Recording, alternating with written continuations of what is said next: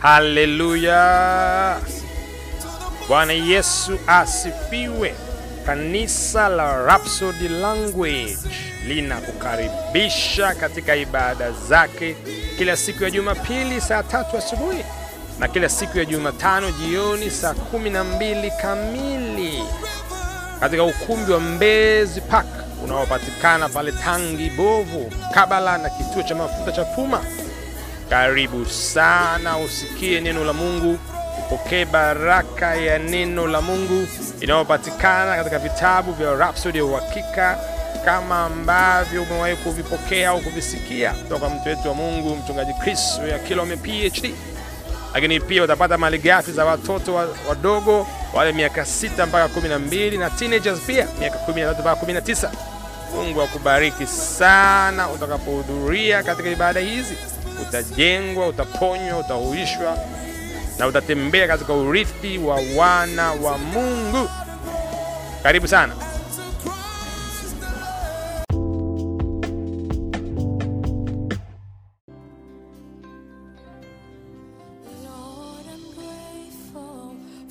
Haleluya. Bwana Yesu asifiwe. Karibu sana katika siku nyingine njema na kipekee, wakati mzuri kabisa wa kujifunza kutoka kitabu chetu cha Rhapsody wa Hekativo, eh, Teenagers Devotional, maalum kwa ajili ya wale teenagers miaka kumi na mbili mpaka kumi na tatu mpaka kumi na tisa. Wakati mzuri kabisa wa kujifunza neno la Mungu siku ya leo. Neno linasema kuishi katika jina lake lisiloshindwa. Oh, mtoto wa Mungu cha Chris anatufundisha leo namna ya kuishi katika jina la Yesu lisiloshindwa. Maana ya kuishi kwa jina la Yesu. Hivi inamaanisha nini kabisa kusema kwamba naishi kwa jina la Yesu au naenenda katika jina la Yesu? Maana yake ni nini? Wow, hebu ungana na mimi siku ya leo kujifunza kweli hii kupitia kitabu hiki kizuri kabisa cha Tivo. Na andiko la ufunguzi linatoka katika waraka wa Wakolosai sura ya tatu mstari wa kumi na saba. Na neno linasema, na kila mfanyalo kwa neno au kwa tendo, fanyeni yote katika jina la Bwana Yesu, nikimshukuru Mungu Baba kwa yeye. Oh, lote mfanyalo kwa neno au kwa tendo, fanyeni katika jina la Bwana Yesu. Hmm. Sasa Mungu anasema hebu tuzungumze. Jina la Yesu halijawahi kushindwa, eh? Ndio maana Paulo alisema lolote mfanyalo kwa neno au kwa tendo, fanyeni yote katika jina la Bwana Yesu. Na mtoto wa Mungu anaeleza, fanya yote katika jina la Yesu hakumaanishi kuwa unapotoka au unapotaka kusafisha viatu vyako au kusafisha sakafu. Kwa mfano, tukichukulia mfano huo wa kusafisha kiatu, viatu au sakafu, useme kwamba navisafisha viatu hivi katika jina la Yesu au naifuta sakafu hii katika jina la Yesu. Hapana, hiyo sio namna ya kutumia jina la Yesu katika mtazamo wa kuishi kwa jina la Yesu. Bali maana yake ni hii, kuwa unatakiwa kuyaishi maisha yako kwa jina la Bwana wetu Yesu Kristo. Katika hali na mazingira yoyote, maisha yako yanapaswa kulitangaza jina la Yesu Kristo. Unaishi kama mwakilishi wake.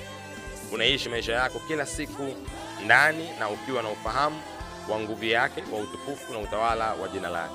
Oh, kwa unaishi maisha yako ndani ya jina la Yesu, eh? Jina la Yesu linakuwa ni ngome, ni ni mji, ni eneo, ni ungesema ni ni, ni nyenzo inayokufunika, inayokulinda, inayokutunza.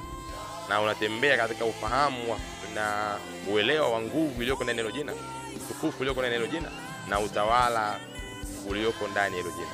Oh, unapofanya hivi, na mtoto wa Mungu anasema unapofanya hivi hautahangaika na matatizo ya kiafya. Maisha yako yatakuwa ni mkondo usioisha wa baraka na miujiza. Hautakuwa na ufahamu wa uhitaji, kwa sababu nguvu ya utukufu wa jina lake hufanya mambo yote yawe sawa kwako, kwa ajili yako na ndani yako. Oh, kwa kuna maisha au kuna maisha au ambayo hayaishi baraka. Yaani ni mkondo wa baraka kila siku, ni mkondo wa miujiza kila siku. Kwa nini? Kwa sababu unatembea katika ufahamu huu wa mamlaka na nguvu na utukufu ulioko ndani ya jina la Yesu. Na mtoto Mungu anasema swali ni je, unaishije kwa jina lake na unaishije kama wakilishi wake? Inawezekana mtu anauliza swali namna hiyo kwamba okay, nimeelewa, nimesikia kwamba anaweza nikaishi kwa mamlaka ya jina la Yesu, nikatembea katika utukufu wake, na fanyaje fanyaje sasa? Namna gani vitu hivi vinakuwa dhahiri katika maisha yangu ya kila siku? Na mtoto Mungu anasema ni rahisi. Kwanza, muda wote utambue uzima wake ulioko ndani yako. Oh, tambua kwamba kuna uzima wa Kristo ndani ya maisha yako, kuna uzima wa Mungu ndani yako. Soma waraka wa kwanza Yohana sura ya tano mstari wa kumi na moja inasema, Na huu ndio ushuhuda ya kwamba Mungu alitupa uzima wa milele, na uzima huu umo katika mwanawe. Haleluya. Uzima huu hauwezi kupatwa na mauti au magonjwa.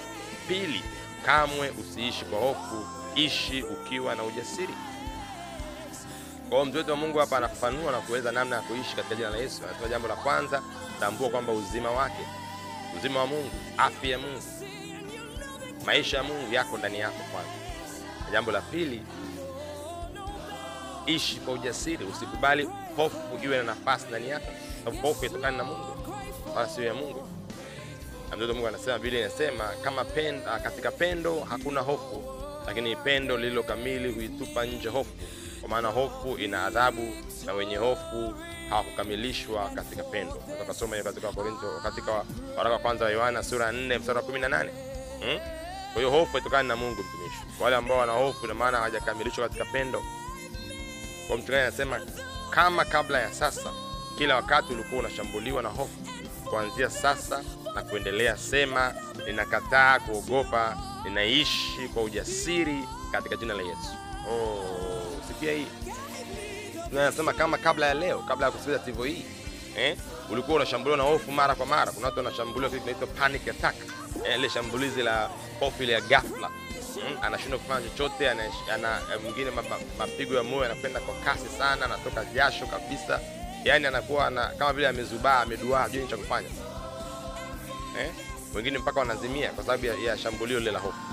Ndio maana mtoto wa Mungu anasema kama ulikuwa ni mhanga wa hili jambo, unaweza kusema neno haya kuanzia leo hii na badiliko litatokea katika maisha yako. Sema ninakataa kuogopa, ninaishi kwa ujasiri katika jina la Yesu. Usiruhusu hofu, hofu sio ya Mungu. Hofu ni ile silaha ya adui kushambulia imani yako, kushambulia afya yako. Hmm. Ndio Mungu anatishia kusema haileti tofauti yoyote au haijalishi ni nini unakutana nacho katika maisha yako.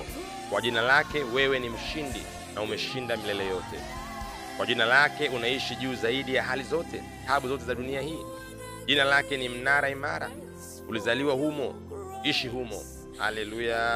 Bwana anasema uwe na ufahamu huu kwamba jina la Yesu ni mnara imara. Umezaliwa ndani ya jina la Yesu. Hakuna taabu za dunia hii wala mahangaiko ya dunia hii ambayo yanaweza kushinda kumeza wewe. Wewe unaishi juu zaidi ya zile taabu na changamoto za dunia na upinzani wote ulio katika maisha. Oh, kwa sababu unaishi ndani ya jina la Yesu. Na ni jina kuu lenye uweza na lenye nguvu, na kupitia hilo unaweza kutiisha jambo lolote lile. Ukaliweka chini ya utulivu ya utii kwa jina la Yesu. Hmm. Ndio Mungu anasema nenda ndani zaidi kwa kusoma mistari ifuatayo. Soma Injili ya Mathayo sura ishirini na nane mstari wa kumi na nane mpaka kumi na tisa. Soma tena Wakolosai sura tatu mstari wa kumi na saba, tafsiri ile Amplified Bible Classic M P C. Lakini pia soma uh, Injili ya Luka sura ya kumi mstari wa kumi na tisa. Unaweza pia kusoma hiyo Amplified Bible Classic, itakuwa nzuri sana kwa wale ambao wanaweza kusoma Kiingereza vizuri. Wow. Fanya maombi yako pamoja. Sema mpendo Baba, nakushukuru kwa nguvu ya baraka za kuishi katika jina la Yesu. Kwa jina lake ninaishi kwa ushindi juu na zaidi ya hali zote na taabu za dunia hii. Ninaishi katika amani, katika ustawi, katika afya, katika mafanikio, katika ukuu endelevu kwa utukufu wa Baba. Haleluya. Kwa katika jina la Yesu unaishi katika amani, unaishi katika ustawi, katika afya, katika mafanikio, katika ukuu endelevu. Oh, oh, kwa utukufu wa Baba. Haleluya. Na kama umekuwa ukifuatilia ratiba yetu ya kusoma Biblia kila siku kwa ule mpango kusoma Biblia ndani ya mwaka mmoja, leo hii tunaenda kusoma Injili ya Mathayo sura ya ishirini na tano mstari wa kwanza mpaka wa thelathini, na kitabu cha Kutoka sura ya ishirini na tisa na sura ya thelathini. Na task yetu ya leo kama teenagers ni kwamba kwa ujasiri na furaha itumie jina la Yesu kuleta mabadiliko chanya katika ulimwengu wako leo. Eh, tumie jina la Yesu kuamuru afya na uzima leo katika ulimwengu wako. Tumia jina la Yesu kuamuru kuanzia leo hii una uwezo wa kuelewa vizuri lile somo ambalo lilikuwa lina changamoto kwako pale shuleni. Tumia jina la Yesu kutamka amani kwenye familia yenu, kwenye mtaa unaishi, kwenye taifa ambalo unaishi. Wow, Mungu akubariki sana. Siku yako ya ushindi iwe utukufu na ubora katika jina la Yesu. Amen. Amen.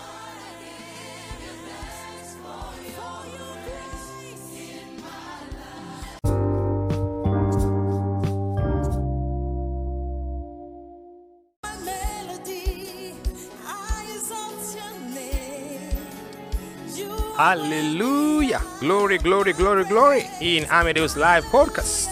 Na tungependa kukupa fursa hii kujumika na sisi kudhamini nakala za Rhapsody wa Hakika, litoleo maalum la Teenagers, eh, pamoja na lile la wasomaji wa awali. Lile la Teenagers ni miaka kumi na tatu mpaka kumi na tisa, maarufu kama Tivo, na lile la wasomaji wa awali ni miaka sita mpaka kumi na mbili, ambao inaitwa kwa Kiingereza Rhapsody of Reality for Early Readers.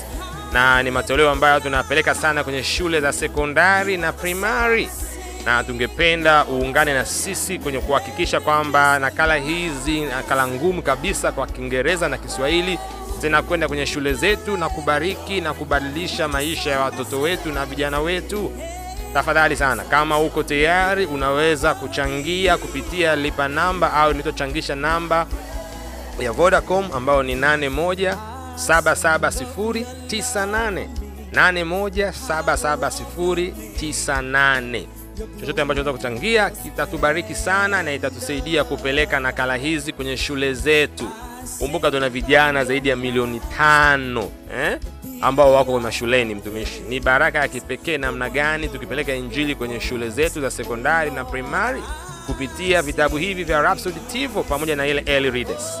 Embu siku kipekee na maisha yako yatabarikiwa kwa tofauti kabisa, kwa namna isiyokuwa ya kawaida. Kuwa sehemu ya kile ambacho Bwana anafanya katika shule zetu na katika taifa letu. Eh? Kumbuka wokovu sisi ndio wakuupeleka, sisi ndio wakuudhamini. Wewe na mimi ambaye unasikiliza podcast hii ndio sehemu ya kipekee ya kusababisha jina la Yesu lisambae kwa kasi kwa vijana wetu wote. Siku yako njema na ushindi, na asante kwa kuwa katika sehemu ya kampeni hii katika jina la Yesu. Amina.